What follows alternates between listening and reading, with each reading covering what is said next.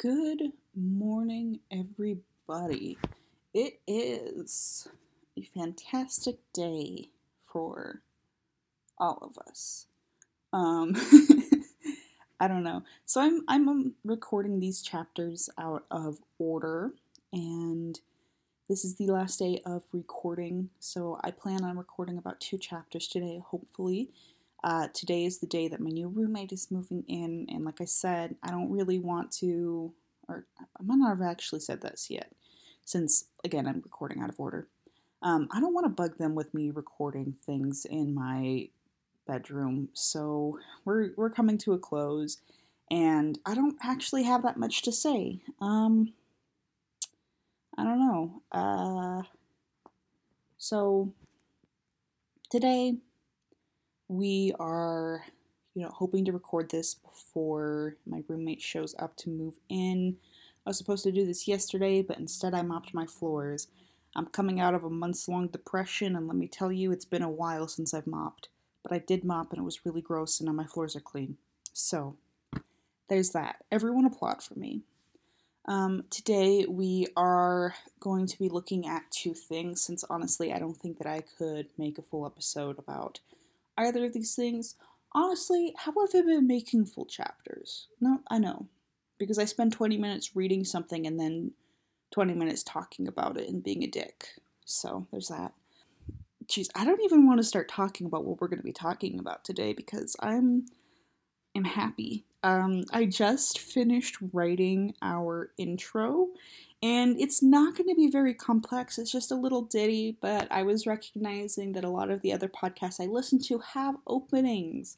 And most of them get them from like real producers and stuff. They're like, oh, thanks for the taxpayers for the use of their song, The Medicine. That's from Sawbones. Everybody go listen. They're a big podcast. They don't actually need my advertising, but I like listening to them. Um, and so I was like, I should do that. But here's the thing I'm one very broke 20 year old in the middle of nowhere. Nobody's going to give me their song. I'm not with any kind of network. So I was like, I'll just make my own. Because I took one music composition class in high school. Um, so I think it sounds okay. It's cute. It's little. I'm happy. You know, sometimes it's not so much about the quality of things, but rather how it makes you feel. Um, n- not you, the audience. I don't care how you feel it makes me happy. That's all that matters right now. Um, okay, I guess that's enough talking about myself. Uh, if you if you want to continue talking about our new theme or have any other questions or concerns, feel free to reach out to us at our Twitter or Tumblr. On Tumblr, we are defending fanfiction, and on Twitter, we are at defandfiction. Um, I believe that you could also reach out to us via Gmail, but I haven't checked that. I check our Tumblr and Twitter sometimes, and I don't know why because there's nothing there. But you can email us at defend.fanfiction at gmail.com, I believe it is. I will link that in our show notes. I think I always say that and then I never do. Um, my dog is making a noise over there. He's being loud. Uh, but now that we are four minutes in with having said nothing, let's get into today's topic. Today, to start out with, we are talking about crack fan fiction. Um, I actually haven't written any crack on my main page. Actually, I don't think I have any crack. I definitely have some fan fiction that when I wrote as younger, when I was younger and I wrote, it was bad. Um, and one could say that it is crack, or that duplicating it in with my current skill would be crack. Uh, just because like the the quality is quite low compared to some of the things I generally produce nowadays. Um, but I haven't explicitly written anything as crack. Don't don't look into me on that. Um, and I mean, I don't have anyone else's permission to really look and examine their work. So, I mean, we're kind of up a wall without something to read. Um, that being said, though, I did think about reading somebody else's crack. Yeah. So, um, this is really dumb. I just finished watching a YouTube documentary on My Immortal. It was about 20 minutes, and I'll definitely link it in the show notes. Um, but it reminded me that, you know, we haven't talked about crack fiction before, and I do think that is a viable kind of genre of fan fiction. And since we are here in this podcast today to defend all fan fiction, I figured we might as well discuss it and defend it. Um, there are there are so many readings of My Immortal, which is probably the only crack fic we're going to look at today because I haven't written anything and I don't have anyone's permission. But My Immortal doesn't formally have an author. Uh, there's been a lot of debate about that, which is kind of what the documentary I watched was on. Um, I I mean, I I've never actually made it through My Immortal, and it's kind of I don't know. It's it's hard to get into. Um, especially it, it, it depends on if you look at My Immortal as a crack fic or a genuine fic or what. But we're gonna read it and we're gonna briefly discuss My Immortal since it's one of the world's most famous fan fictions. And then I guess we're gonna continue discussing crack fic. And I suppose we could discuss the culture around popular fics. Okay, so let's get into it. I've got My Immortal pulled up. Uh, chapter 1 Author's Note. Special thanks, get it because I'm gothic, to my GF, ew, not in that way, Raven, Blood Tears 666, for helping me with the story and spelling. You rock. Justin, you're the love of my depressing life. You rock too. MCR rocks. And then it continues. Oh, this is the most famous paragraph in the entire world. So please pay close attention. Hi, my name is Ebony Darkness Dementia Raven Way, and I have a long ebony black hair, that's how I got my name, with purple streaks and red tips that reaches my mid back, and icy eyes, icy blue eyes like limpid tears, and a lot of people tell me that I look like Amy Lee. Author's note. If you don't know who she is, get the hell out of here. I'm not related to Gerard Way, but I wish I was, because he's a major fucking hottie. I'm a vampire, but my teeth are straight and white. I have pale white skin. I'm also a witch, and I go to a magic school called Hogwarts in England, where I'm the seventh year. I'm 17. I'm goth, in case you couldn't tell, and I wear mostly black. I love Hot Topic and I buy all my clothes from there. For example, today I was wearing a black corset with matching lace around it and a black leather miniskirt, pink fishnets, and black combat boots. I was wearing black lipstick, white foundation, black eyeliner, and red eyeshadow. I was walking outside Hogwarts. It was snowing and raining, so there was no sun, which I was very happy about. A lot of preps stared at me. I put up my mingle finger at them. Hey, Ebony, shouted a voice. I looked up. It was Draco Malfoy. What's up, Draco? I asked. Nothing, he said shyly. But then I heard my friends call me and I had to go away. Author's note. Is it good? Please tell me things. Um so there's been a lot of discussion on you know, is this a crack fic? Was this written in genuine? Um looking at this compared to my very first fan fiction, which I believe that we covered in the very first chapter, uh, this is very similar to what I would expect from a, you know, a kid writing their first ever fan fiction with a self insert in OCs because, you know, prior to your first bullying for having an OC, you kind of I mean, you you always I mean, okay, where am I starting with this? It is 8 a.m. and I have not had any caffeine, so I'm sorry. Um, but like with I find with most people's first fan fictions, it's generally self-inserty because you haven't had that beaten out of you yet, you know? Um, or even if nobody like bullies you in the comments sections, I think that you know people will see your fic and ignore it because it's got a self insert, and you'll notice that the fan fictions without any self insert get a lot more attention. Um, I'm not sure why My Immortal blew up, but I think it initially blew up as a way to make fun of someone because it's it's a good representation of everything bad in fan fiction. Um, I'm not sure if we discussed this before, either in chapter one or chapter fuck, chapter three, um, when we talked about fanfiction stats and OCs and female fandom creators and how fan fiction is a genre that is almost unique to female or LGBT content creators because it gives them a way to expand a universe to reflect themselves. So, writing fan fiction is usually seen as really cringy. Either it's super sexy and you know just to get your rocks off or it's cringy and self-inserty and bad. And the the kind of the, the response of making fun of fan fiction authors reads kind of as misogyny in some ways because it's even if it's like good people male male fans could write it off as you know being unrealistic and a blatant disregard for canon or cringy. And it's, I don't know, it's one of those things that kind of makes me a little bit uncomfortable. But it is something that I did participate in when I was younger. I made fun of people for, you know, writing fan fiction, writing cringy fan fiction. I was like, I'm not like them, but you know, I wish I was like them. I wish that I had their, their, you know, passion.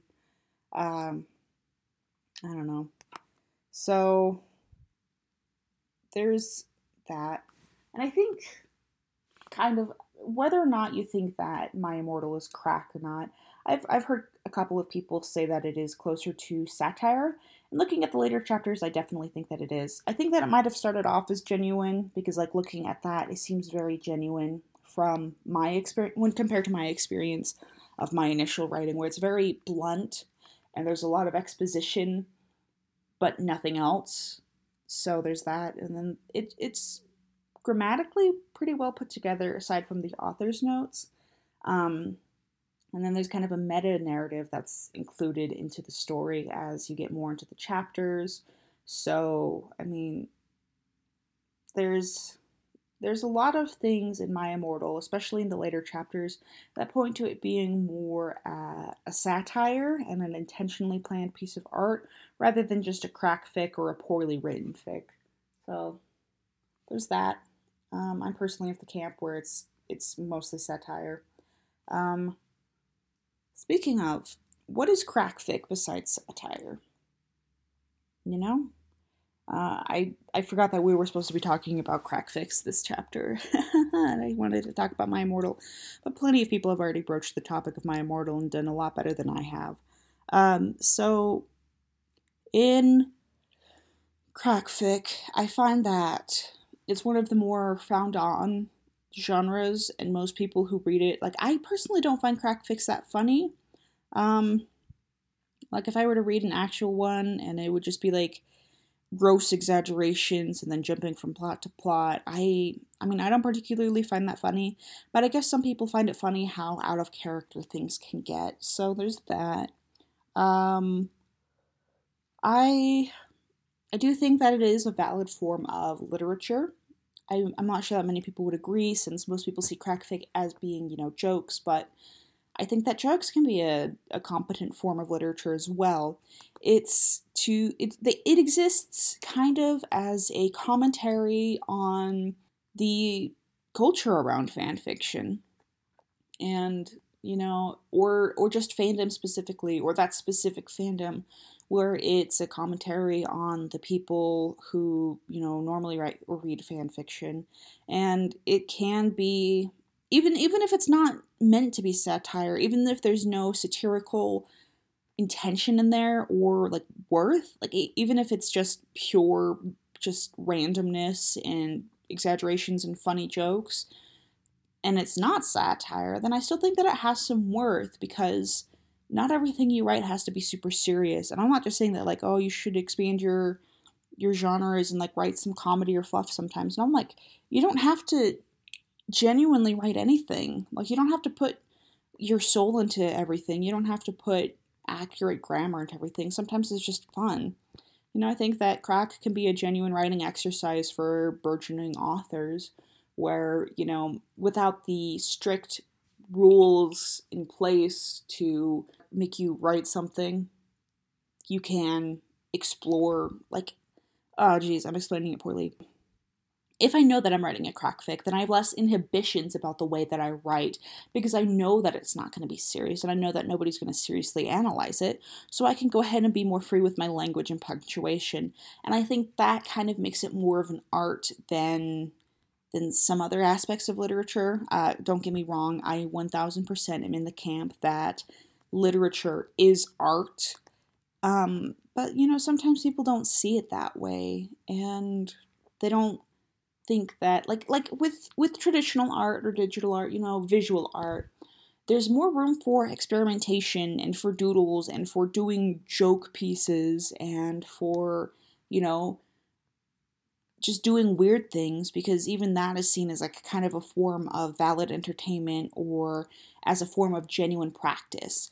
I, in my experience, you're allowed to experiment more with art than you are with writing, um, with visual art, I should say, rather than writing, because you can do stupid little things and still post it and then move back onto your real thing. Um, and I don't feel like people really post their experimental writing stuff because they feel like it has to be polished before they publish it. Um, I mean, that's clearly not the case in my case because if you look at my stuff, it's like that's full of typos, that's full of typos, that's full of typos.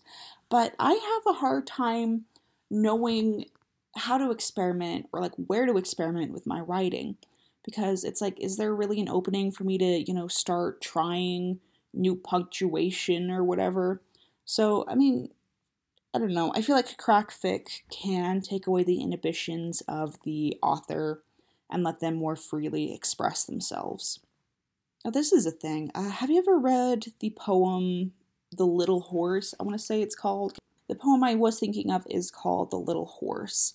Um, it is by, you know, E. E. Cummings, of all people, and you really ought to read it because me reading out loud is not going to give you the same sense that reading it with your eyes is. Because um, I actually think that we talked about this in the first chapter when I was talking about my formatting. Um, there can be a very visual part to literature, and I think that the little horse kind of, or the little horse's newly, is is a is a part of that. So I believe that it is by E. E. Cummings. I this is what this website is telling me. But so it reads The little horse is newly. Born, he knows nothing, and feels everything, all around whom he is, perfectly a strangeness of sun. Light and of fragrance and of singing is everywhere, a welcoming dream is amazing, a world, and in. This world lies smooth, beautifully folded, a breathing, a growing silence, who is someone. In this poem, E. E. Cummings plays heavily with the rules of classic writing.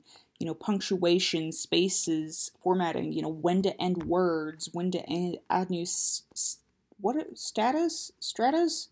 Fuck, stanzas. Is that what it's called? Stanzas. Yeah, we're gonna go stanzas. So he plays heavily with that, and it gives the poem a very visual sense and a very lilting kind of thing.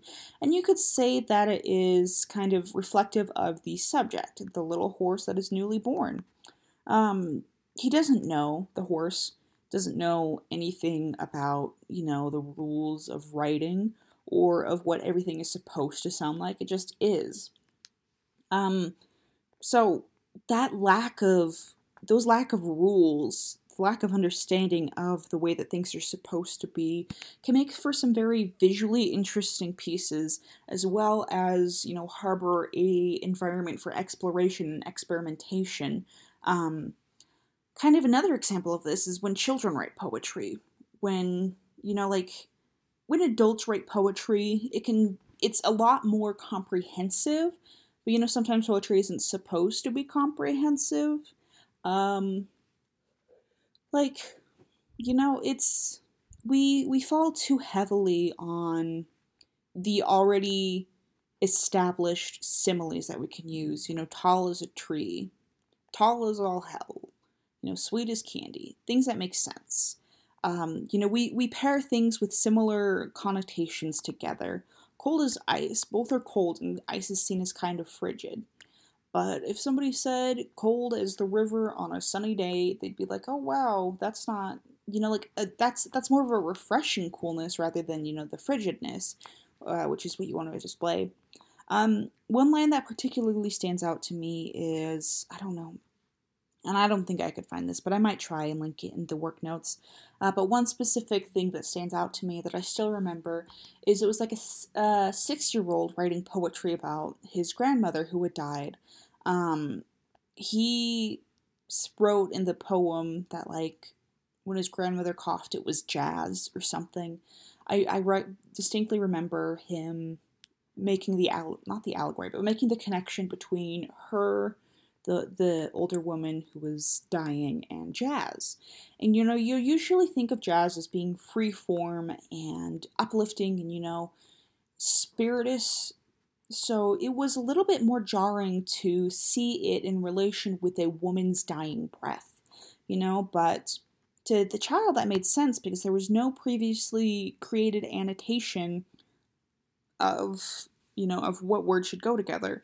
To him, jazz is loud and confusing, and to him, his grandmother's dying breath is.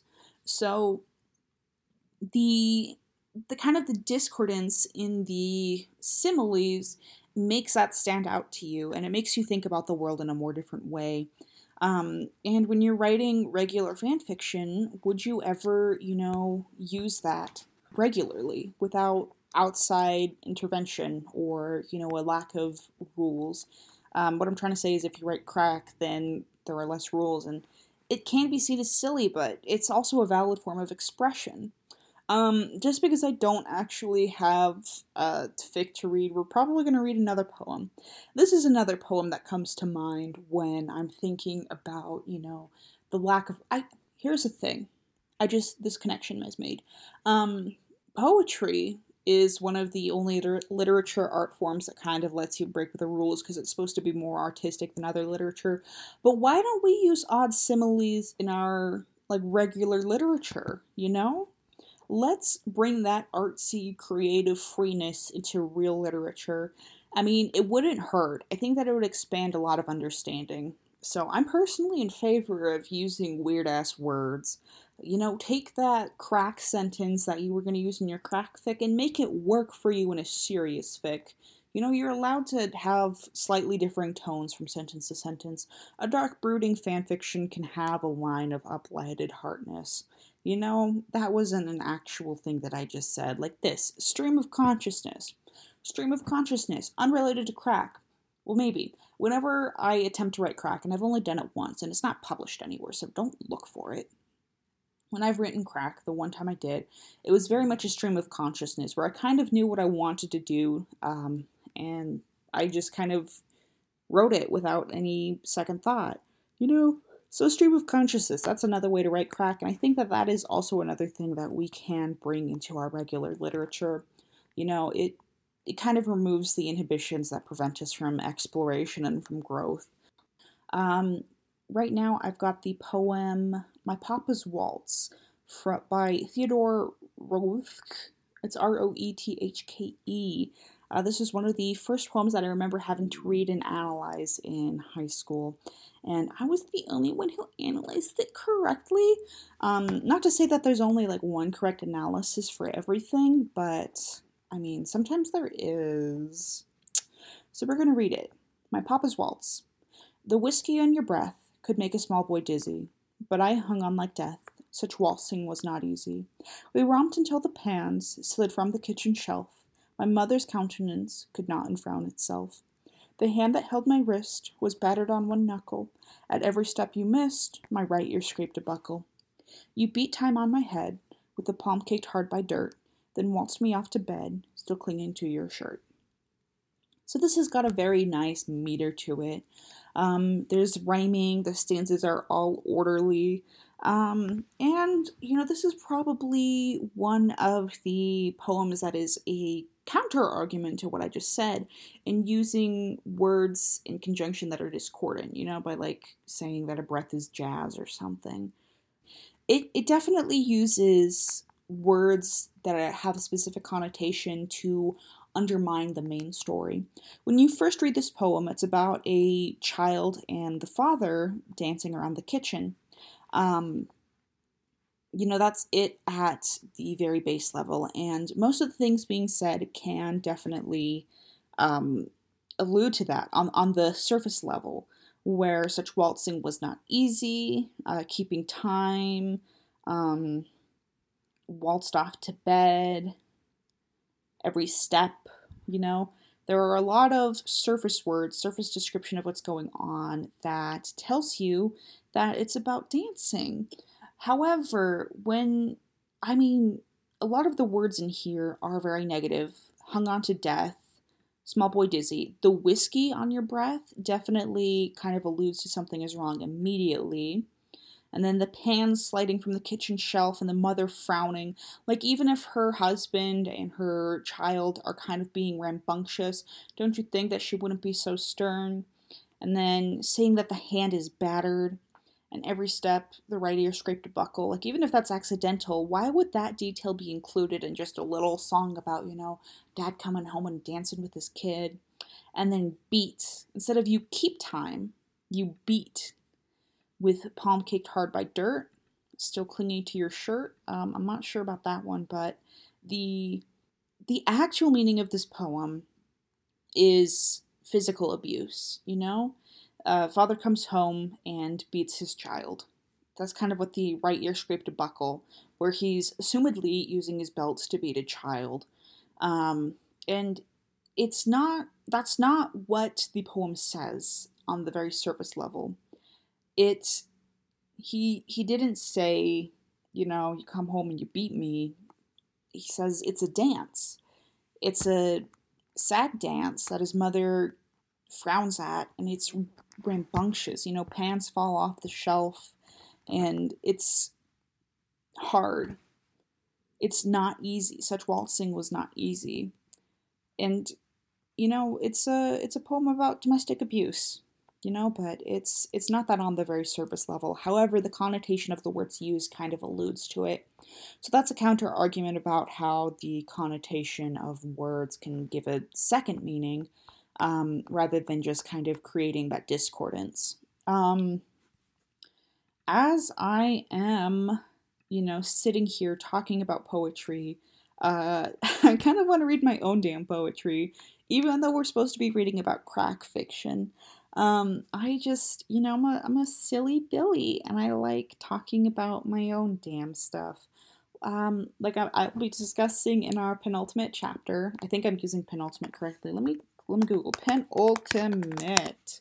Am I using this word correctly? Last one in a series, uh, or se- last but one in a series, second to last. Okay, so this is our penultimate episode or chapter. Um, the next one is our ultimate. I think I call it our penultimate in that in that chapter, but this is okay. So I've pulled up this poetry that I've written, and most of the poetry that I've written has been very serious and you know like feelings that I feel when I feel things. Um, but this one is not. Let's see if you can guess what it is about. I think that you can, but I'll I'll discuss it in a second. Um, why am I talking about my poetry? Because I want to, and this is my show. All right, let's begin. This one doesn't have a name. God takes me into his two big hands and pulls the sea out of me. His fingertips bruise my every body, and his stitch ripper unpicks my scabs. I am bleeding. He pulls my teeth out from swollen hoards and holds them up for swollen eyes to see. Hair, like teeth, falls at his feet, and my limbs are swelling sea soaked boards. I am unbecoming. My skin, with my spirit, off my body sloughs, and my fatigue chills my exposed bone. My vision fails me one last time, and with my scrapes I hear him laugh. I am gone. Um, I think that it is supposed to say scraps. With my scraps, I hear him laugh, and I am gone. Um, so I don't know if you could guess, but that poem is about scurvy. I Fun fact, I'm deathly afraid of scurvy. Like, I know that I'm not going to get it, but I'm so afraid of getting it. It's just terrible. It's an awful disease. And some of the symptoms are like your body literally unstitches itself. That was the one line that like kind of that kind of drove me to write this where it was like your body unstitches itself. It's as if t- God took a stitch ripper and plunged it into your skin along all of your scars and just slit up them. Because your body, your body takes the vitamin C out of your scars to put it in somewhere else, I believe. That or the collagen in the scars is already particularly weak, and without vitamin C, the collagen gets weaker. So your body just starts to unmake itself, and your teeth fall out, which is a common one. Your gums are bleeding and swollen. Your eyes are swollen. Your hair falls out. Your skin falls off. You bruise super easily. Your bones become frigid, and everything aches, and you start to lose your vision. So, I kind of wanted to write about, you know, that. Um, there's not very many allusions to that this is a sailor, which is most commonly associated with scurvy, but anyone could get scurvy. I could get scurvy. But he says, I pull the C out of me, which I think is a good homonym for vitamin C, the letter C, and C, C E A, or S E A, you know, as in the ocean. And then sea soaked boards being swollen and waterlogged. Um, it's not my best poem. I wrote it in like five minutes, but you know we're talking about poems, so there's that. Why am I talking about poems? Let's bring it full circle, baby. Um, poetry is a form of self-expression and a form of literature that is actually seen as you know like an actual form of literature that takes into account the rules of the english writing language and kind of plays with them. You know the similes that we use are more imagery or fruitful. Some of them don't make sense. Some of them use the um, kind of the connotation of words to tell a secondary story. Some just create a dissonance in what is actually being like in the words that are being used with no secondary story and they just kind of create a new feeling to them. Um, it can play with visual space, it can play with meter, it can play with rhymes and the way that words are used, it can play with sentence structure, it can play with punctuation and capitalization. It's a kind of self respecting form of literature that takes the rules, and like you have to have a full understanding of the rules to understand how they're breaking, in my opinion.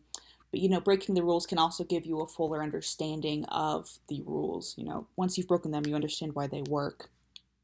So it, it breaks the rules and it's considered a, a like a like a real form of legitimate. That's the word. It's a legitimate form of self-expression.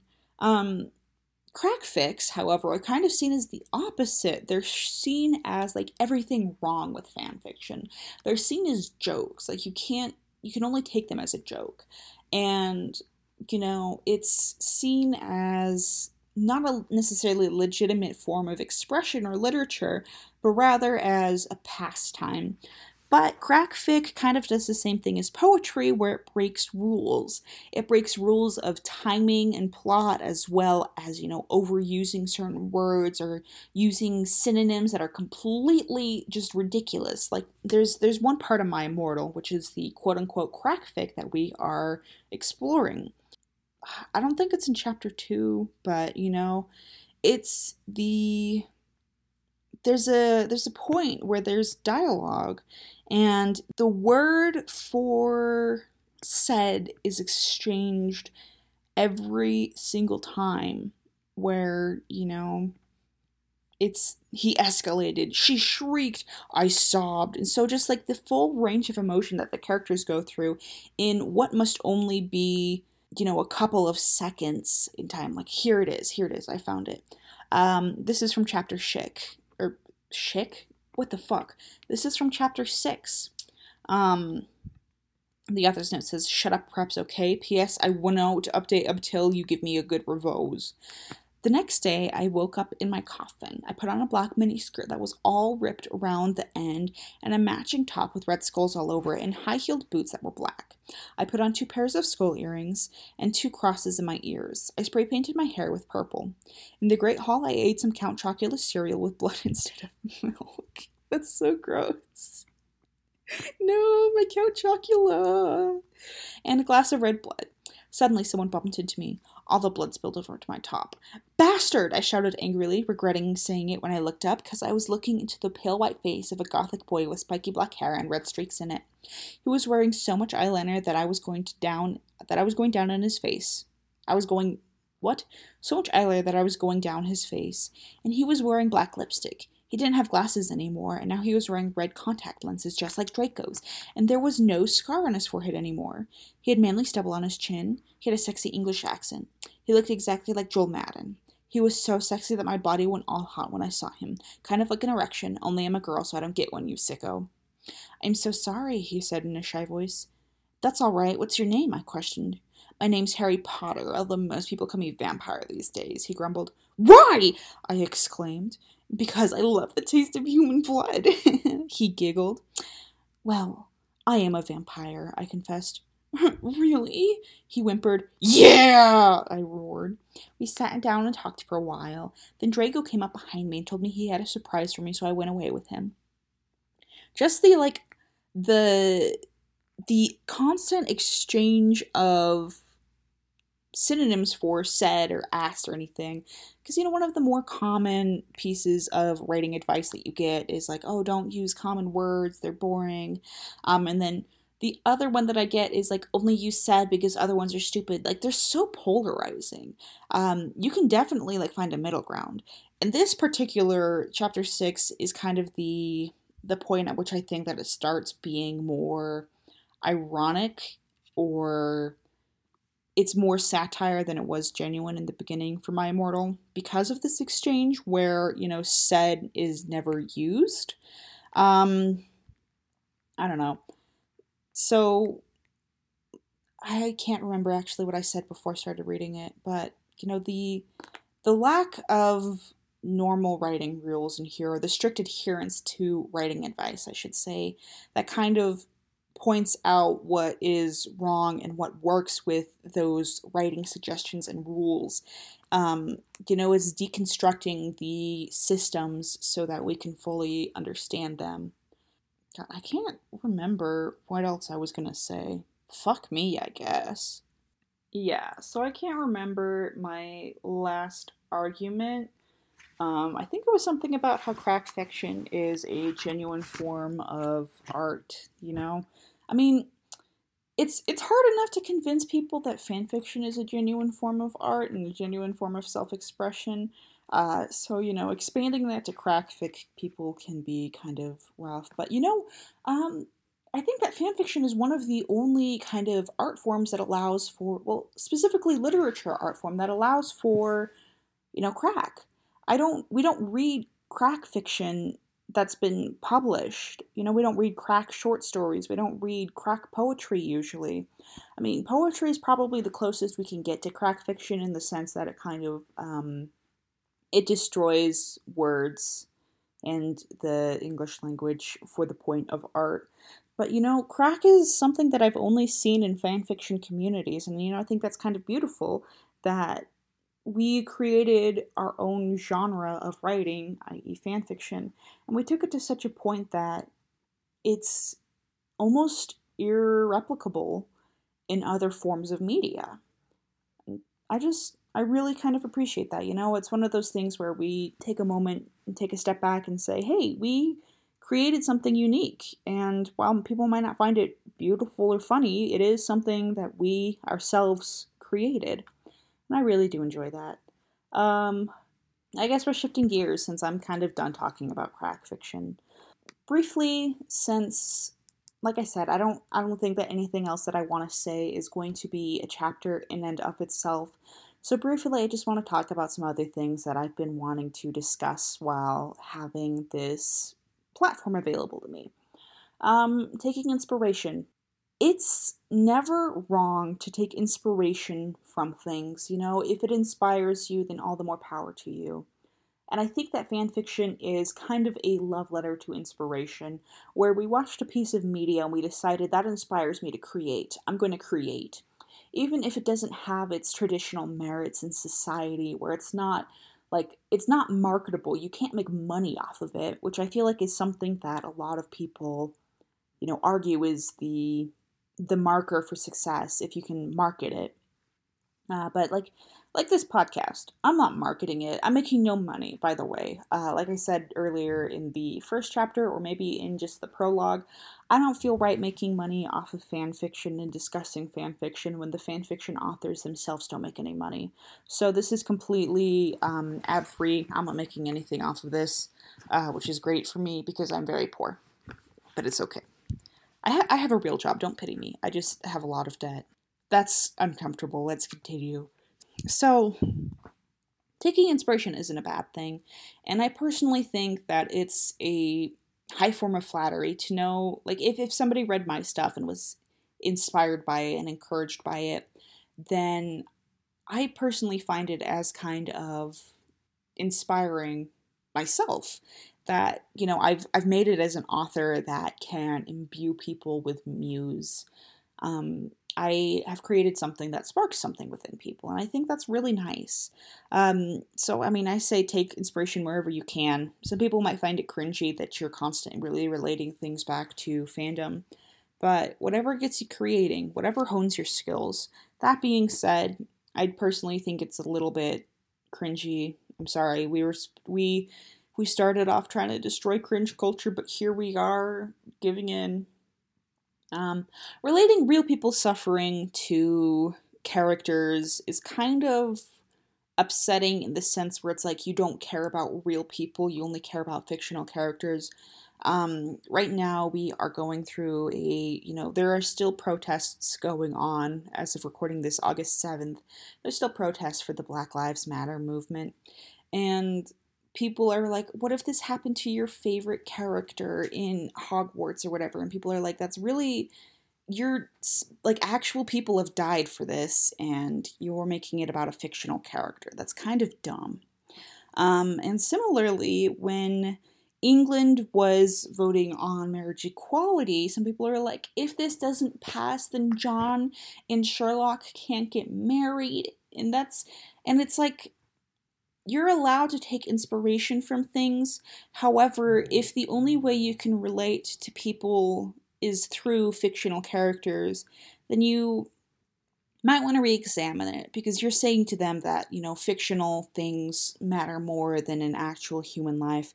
And I understand that, like, shows can and like like empathizing with fictional characters can increase a person's capacity for emotional intelligence and empathy and it can be a conduit through which they experience the world and empathize with others but a lot of people find it a little bit rude still. So if you need to view world occurrences through a lens of fandom then i guess do that but you might consider keeping it to yourself where if you don't care about marriage equality in England until it affects your ships, but then you do care about it, don't tell people that you only care about it because of Sherlock and John. Just say that you care about it now.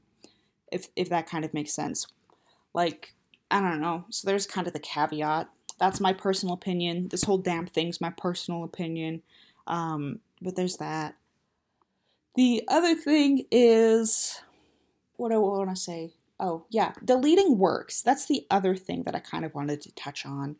Um, I personally am never going to delete any of my fan works, even if they're super cringy and problematic, because I think that it can still inspire people. And, you know, it could be somebody's favorite piece of work. And while other people are not entitled to things that I create, especially with fan fiction, where a large majority of people who create fan fiction create it for themselves. People are not entitled to what I create for myself. However, I I like leaving it up just in case people do like it and they want to go back and reread it or they take inspiration from it or somebody's going to read it. And that might just be part of my personal struggle with pride, you know. Um where I want as many people to see it as they can, and I like to delude myself into thinking that people really enjoy my works, but they could. I mean, I specifically know that I read a work, you know, I, I've had experiences where I read a work, you know, a while ago, and I just can't stop thinking about it. And I go back and I read it, and I'm like, oh, well, like I'm a better author than they are now. I've, I've improved my skills and I have surpassed this author that I previously looked up to. But it was still nice to go back and reread something. And had it been taken down, I would have been, you know, forlorn. Um, there have been cases where it's like I really, really admire this fic and I want to go back and read it, but I can't find it. And after doing some more digging, I find out that the original author has removed all of their works, and that makes me sad because I would have enjoyed rereading it. There's reread value in a lot of the works that you do. So I personally am against removing any of my personal works, um, even if I don't like them. Like if I were to come across a situation where I absolutely detested a piece of work and I didn't want it to be associated with my name anymore, I would orphan it because Archive of Our Own has an orphan function where it removes you as the parent and leaves the fics still in their system but unclaimed. So people can still find it and still reread it and still reference it. However, it is not directly linked to you anymore. So I can remove all of my embarrassing Hetalia fanfictions from. To be on, let's be honest, kids. The last Hetalia fanfiction that I wrote was in 2018. Might have been 2017. I was taking a history class. We were talking about the creation myth of Rome, and I, a little goblin part of my brain said, oh wow, that's Hetalia. Um, and then I wrote Hetalia fan fiction as a college student in 20, 2018. So we out here living. I mean, it made me happy at the time and it got me writing. So while it's personally cringe because, you know, the content material that it draws on is kind of, you know, racist and can arguably be a monument to Nazi ideals, it did, you know, make me happy and I was writing. And I personally think that I'm a little bit more sensitive to what is and what isn't Nazism now, even though I might not have been when I first started watching and writing for Hetalia. Um, but so that's to say that I don't particularly endorse deleting fanfiction, even if it's problematic. Well, you, you could definitely make the argument that problematic fan fiction should be deleted if you no longer want it associated with your name because, you know, people change and things and you don't want to be the one to inspire other people to do problematic things.